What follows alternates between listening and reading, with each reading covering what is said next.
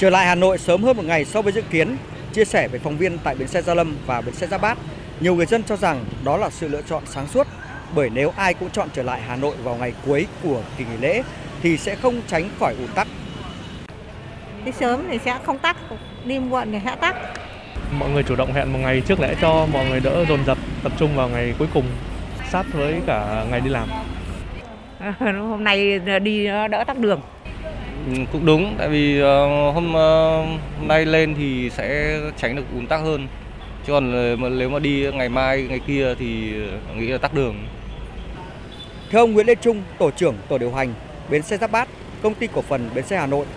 so với ngày thường, lượng hành khách tập trung chiều đi tại bến trong ngày hôm nay không tăng đột biến, nhưng chiều về đã tăng nhẹ. Bến xe cũng đã chủ động xây dựng phương án giải tỏa, tránh ùn tắc ở khu vực cổng vào bến xe. Bắt đầu từ sáng mai, sẽ bố trí 100% cán bộ nhân viên ứng trực để đảm bảo cho các xe vào chở khách được an toàn.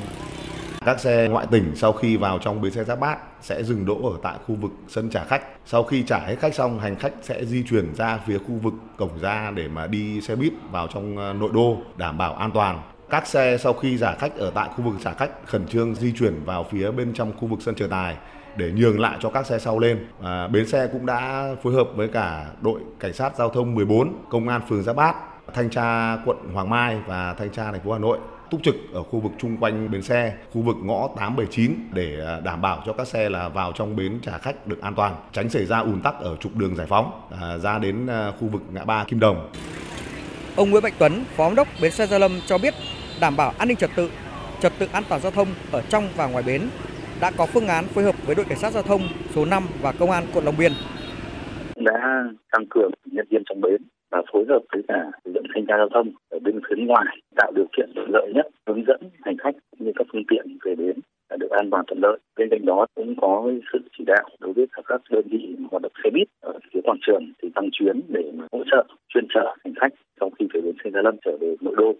Và cũng lưu ý là nhắc nhở các đơn vị vận tải trong quá trình vận chuyển khách vào trong bến để trả khách chứ không là dừng đỗ trả khách bên ngoài đề nghị các lực lượng chức năng xử lý nghiêm các trường hợp đón trả khách từ bên ngoài bến và gây cản trở cho các phương tiện cá nhân cũng như là người dân đến bến đón người nhà đi vào trong nội đô.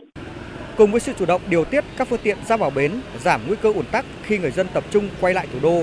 của các bến xe, dịp này lực lượng cảnh sát giao thông cũng đã triển khai nhiều biện pháp từ túc trực thường xuyên đến chủ động phân luồng.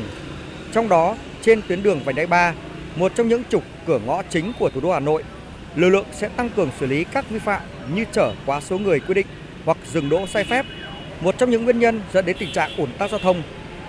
Bên cạnh công tác phân luồng hay ứng trực xử lý ủn tắc giao thông của lực lượng chức năng, người dân cũng cần chuẩn bị lộ trình cụ thể, thường xuyên cập nhật các thông tin giao thông để có thể tìm ra tuyến đường di chuyển thuận lợi nhất trong thời gian này.